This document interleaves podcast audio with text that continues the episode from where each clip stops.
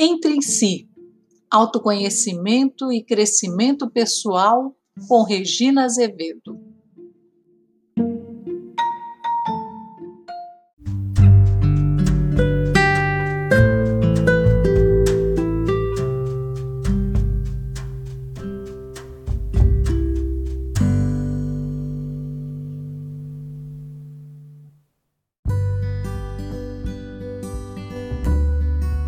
Olá, ouvintes, tudo bem?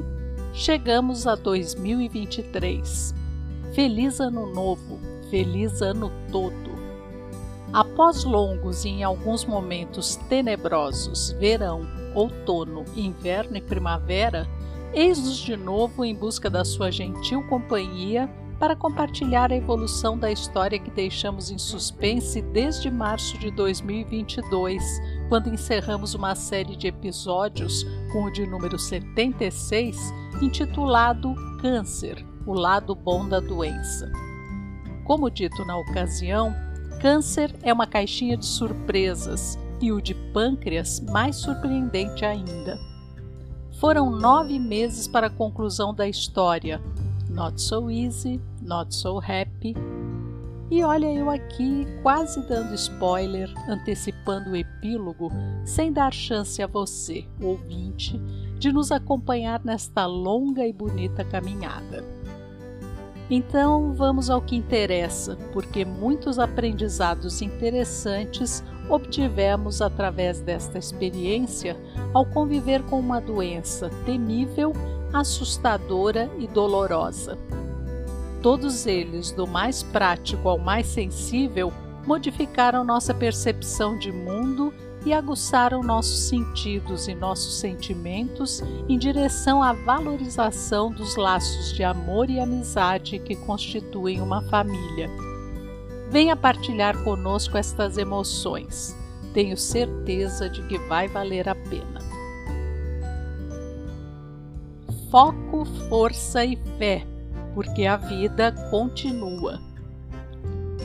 Para os que não ouviram ou já não se lembram, o episódio anterior tratava da descoberta de um câncer de pâncreas em nossa amada mãe Helena.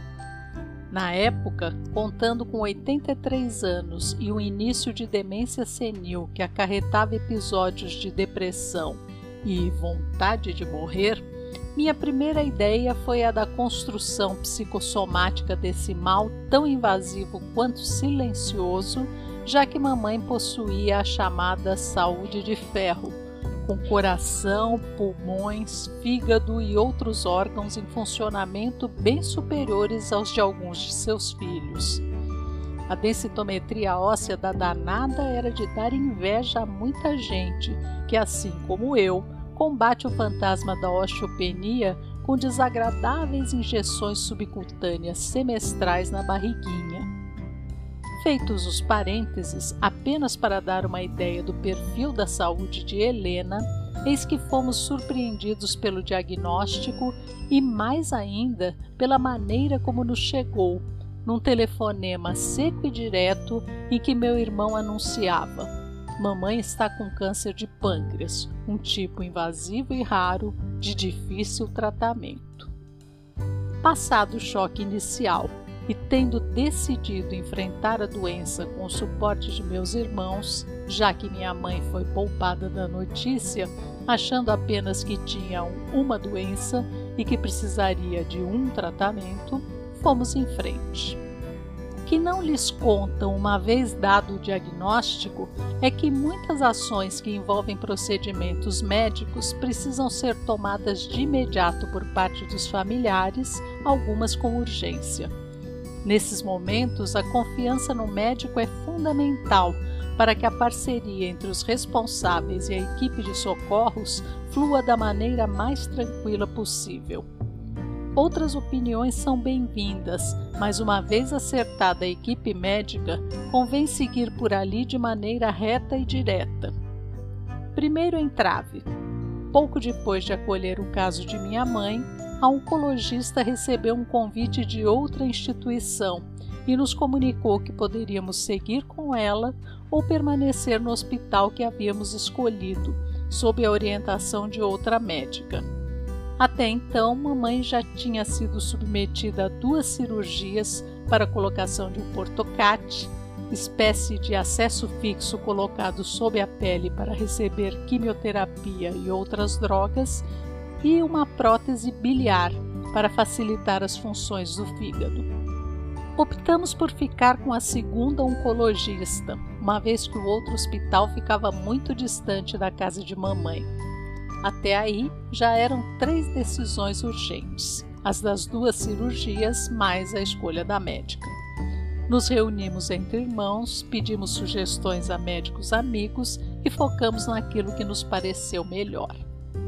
E já que tocamos na questão do foco, este é um elemento fundamental nesses momentos de crise. De minha parte, como profissional autônoma, pude deixar boa parte de minhas atividades para dedicar mais tempo aos cuidados de mamãe. E percebi que tudo aquilo que aprendemos e ensinamos sobre liderança e condução de projetos foi de grande valia para administrar a situação.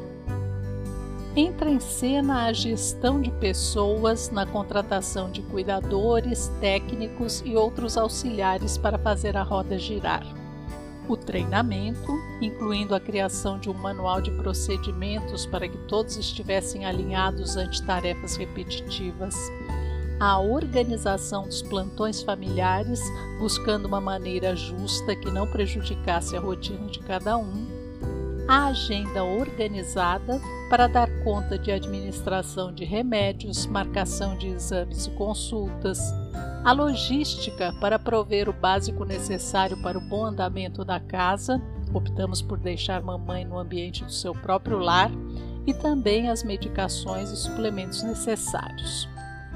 O controle orçamentário ficou a cargo de meu irmão, eu tentando centralizar a maioria dos gastos comigo para facilitar a prestação de contas. É preciso muita calma nessa hora, pois as despesas aumentam exponencialmente e convém que apenas uma pessoa esteja focada na elaboração e condução do fluxo de caixa. O exercício da criatividade veio através da culinária. Buscando sempre o conforto de mamãe, optamos por nos alternar na cozinha, preparando pratos que agradassem seu paladar criou-se uma saudável competição para ver quem a fazia comer mais, mas sem exageros. A adaptação de talheres, copos, xícaras, observando dentre os que havia em casa quais os mais adequados, já que mamãe se alimentava sozinha, também foi um desafio. A aquisição de novas habilidades ficou por conta daquilo que tivemos que aprender com as cuidadoras, enfermeiros, médicos, ações relacionadas à higiene e cuidados pessoais, truques para a administração dos remédios, como facilitar o sentar, o andar, o levantar-se. A comunicação do grupo familiar do WhatsApp, batizado carinhosamente de Helena Care, participavam somente aqueles que, direta ou indiretamente, acompanhavam o seu dia a dia. No total, seis pessoas muito bem comportadas, que ali só publicavam informações úteis e necessárias, deixando outros assuntos para outros grupos familiares. Quando temos esses fundamentos interiorizados, fica mais fácil administrar uma crise. O passo a passo vem instantaneamente, vamos agindo quase como por instinto. Como dizia minha mãe, o saber não ocupa lugar. E o saber se transforma em saberes, se multiplica, de forma a sempre nos conduzir pelo caminho mais fácil.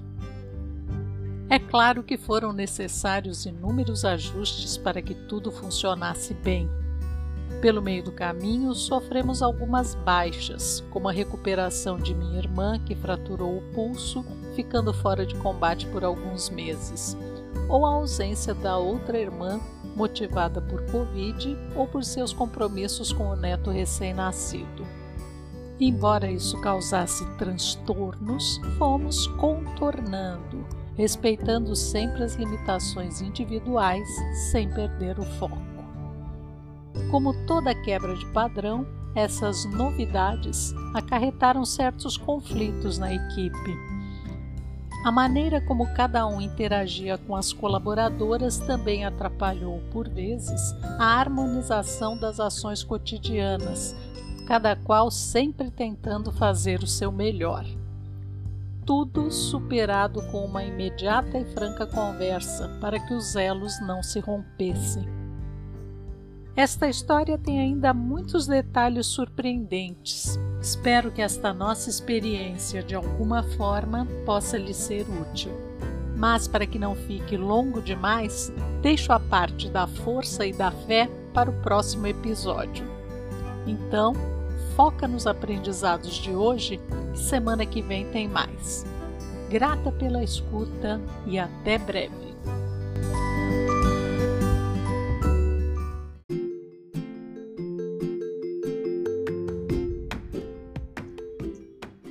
Convido você a curtir nossa página no Facebook e nossos perfis no Instagram e Telegram para saber quando um novo episódio vai ao ar.